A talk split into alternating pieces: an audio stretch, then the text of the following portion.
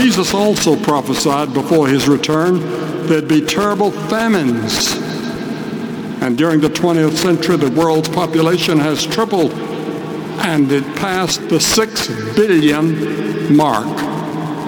We don't have enough food to feed the people of the world. We don't have enough water for them to drink in the next generation. What's going to happen? Millions of people are starving. I've been to North Korea twice. And in that land, which is still a communist country, hundreds of people are starving. We read in our newspapers about the Sudan and other parts of the world where people are starving. The population increase is so great and our ability to feed them and give them enough water is not there. And then there's the darkness of immorality, which is out of control worldwide, and in our Western societies particularly. Paul wrote to the Romans in chapter 1 and verse 21 that man's foolish heart becomes darkened by immorality, adultery, and homosexuality.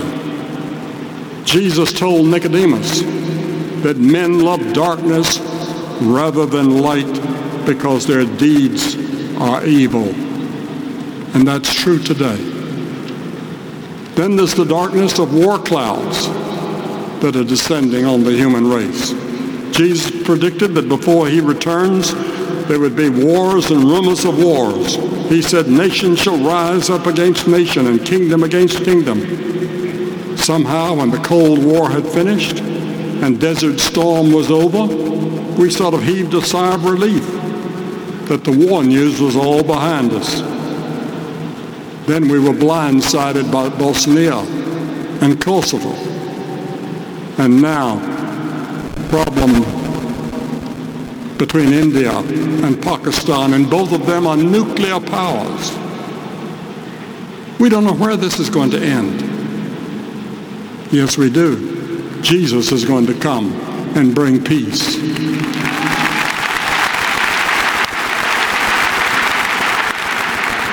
The scripture says, except those days should be shortened, no flesh would survive. God is going to shorten all that evil and all that suffering and all that destruction with the coming again of the Messiah, our Lord Jesus Christ. But not only is the fourth watch the hour of blackest darkness, it's normally the coldest hour of the night. Jesus said that before his return, iniquity would abound and the love of many would grow cold. And that's happening. How many people today in the churches are not red hot for the Lord? And we ought to be. We go into church and we sit down. We don't have any feeling, no desire to help other people, no desire to help our neighbors in trouble no desire to pray, no desire to study the scriptures, very little desire to hear what the minister has to say. We go into church and we come out like robots. We're cold. We need to be warmed up.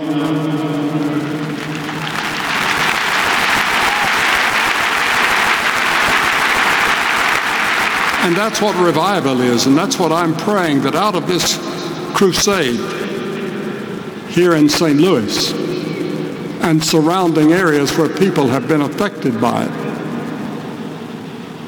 That we will see a touch of revival. We used to have it. We've read about it in years past in this area of the world. Whether it's Catholic or Protestant or whoever, there was a spiritual renewal and revival but in North America, the church, just like in Europe, has turned cold.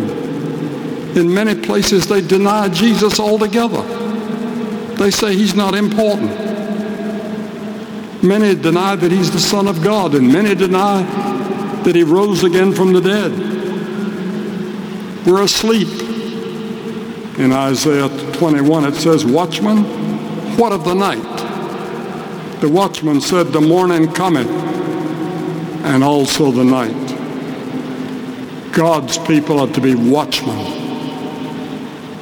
And you are to be a watchman on your watchtower, watching what is happening, and then doing something about it by the way you live, and by your attitude, and by your prayer life, and your Bible study. I'm thrilled at how many Bible study groups there are that have sprung up across the country that people don't know anything about. They may be Pentecostal or Episcopalian or Roman Catholic or whatever.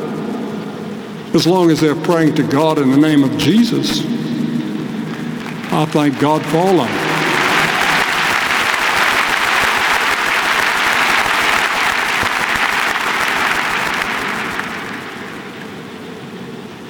God never abolishes the responsibility of the watchman. You're a watchman. We have so many people today that profess Christ, even clergy. But we're not warning men and women of their sins and reminding them of the intense darkness of the world's night and that judgment is going to come upon the whole world unless we know Christ as our Lord and Savior. And this sin-sick world doesn't need religious band-aids and philosophical balms for its spiritual and moral cancers and tumors. It's cold in some of the religious world today. But Jesus warned us that it would be coldest just before the dawn.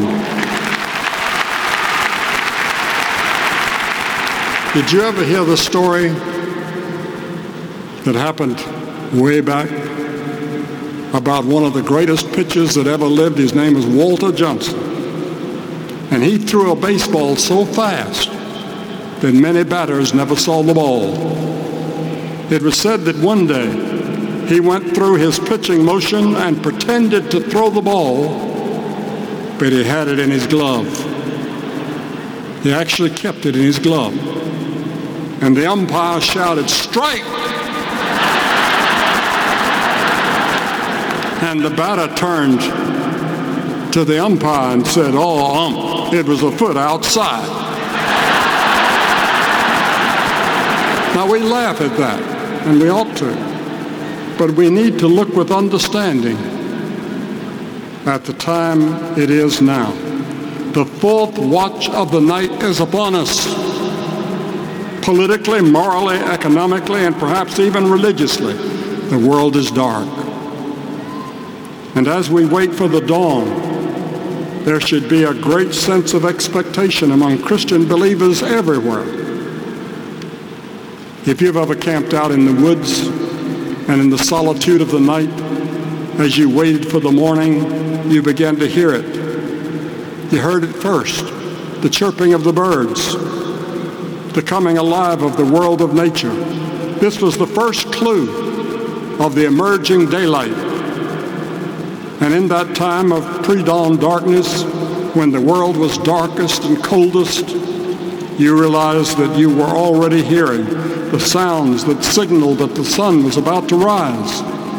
Our bright and morning star, the Lord Jesus Christ himself, is about to shed his light of glory on those who await his coming. The Apostle John says, Every man that hath this hope in him purifies himself. We cannot look expectantly for his coming and be contaminated by the conditions of this pre-dawn darkness. If we're not looking for his coming, either we do not love his coming or we're not ready for it. Are you ready for it? Perhaps you're living a distressed and perplexed life. These times of darkness disturb you. You lack the peace and the joy and the assurance that you need, which can only be found in Christ. Let him dispel the darkness of your heart. Let him cast away the coldness of your indifferent spirit. If you're still living in your sins, you're groping in darkness. And how many people are stumbling and groping through life like a blind, crippled man? God's wrath is going to be poured out, you need to receive Christ. And lastly, the hour before the dawn, that darkest and coldest of hours, is the sleepiest hour around the clock. Are you a committed Christian tonight? Paul wrote, Now it is high time to be awake out of sleep. For now is our salvation nearer than when we first believed. The night is far spent. The day is at hand. Let us therefore cast off the works of darkness and let us put on the armor of light. We've all heard so many stories and seen so much television about the Titanic, but I heard about a ship that was coming into a harbor in England or in America in the blackness of night. The passengers knew that there were dangerous rocky reefs all around the harbor and sensed the danger that lurked around the ship. One man went to the captain and asked, how are you so sure that we're not going to capsize and send the ship into the rocks?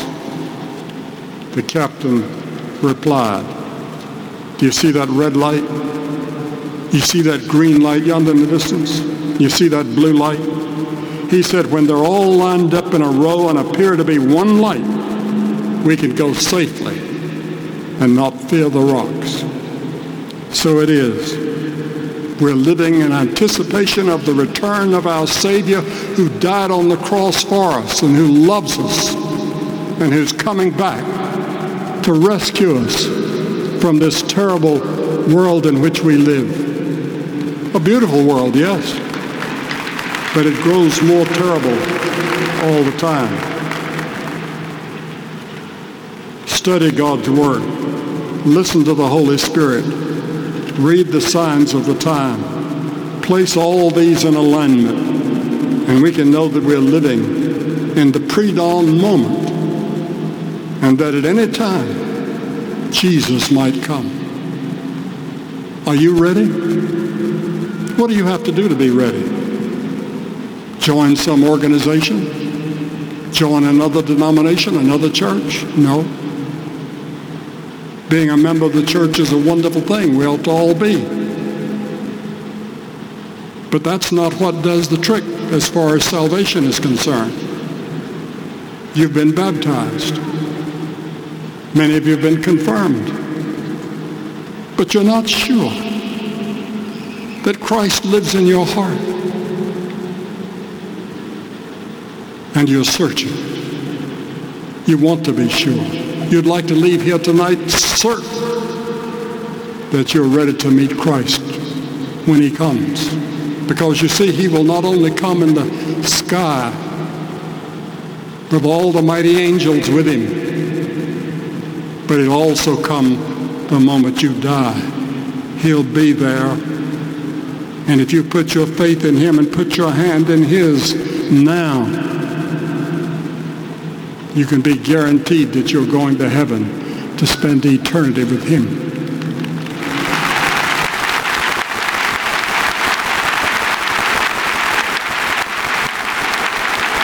As you get older, like me, I read in the paper one somebody they interviewed and said, oh, he's such an old man.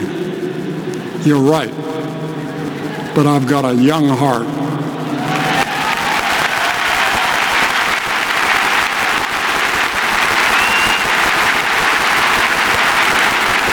My heart belongs to Jesus.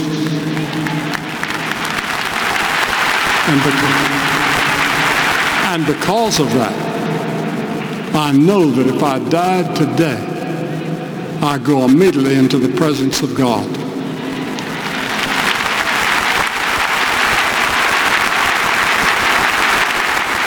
What about you?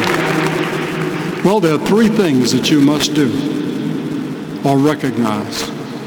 First, you must repent of your sins. The first sermon Jesus ever proclaimed was, repent, the kingdom of God is at hand. What does repentance mean? It means that you change your way of living, change your mind about God, about yourself, about your need of Christ. You say, but I, I, can't give up some of the things that I know are wrong in my life. I've tried. I just can't. I'm addicted. I'm hooked. God will help you in your repentance. He'll help you unhook those things that you know are wrong in your life. That's repentance. And then second, secondly, you must believe. You must receive Jesus Christ as your Lord and Savior by faith. You can't understand it all. Jesus went to that cross. Do you know what crucifixion was in those days?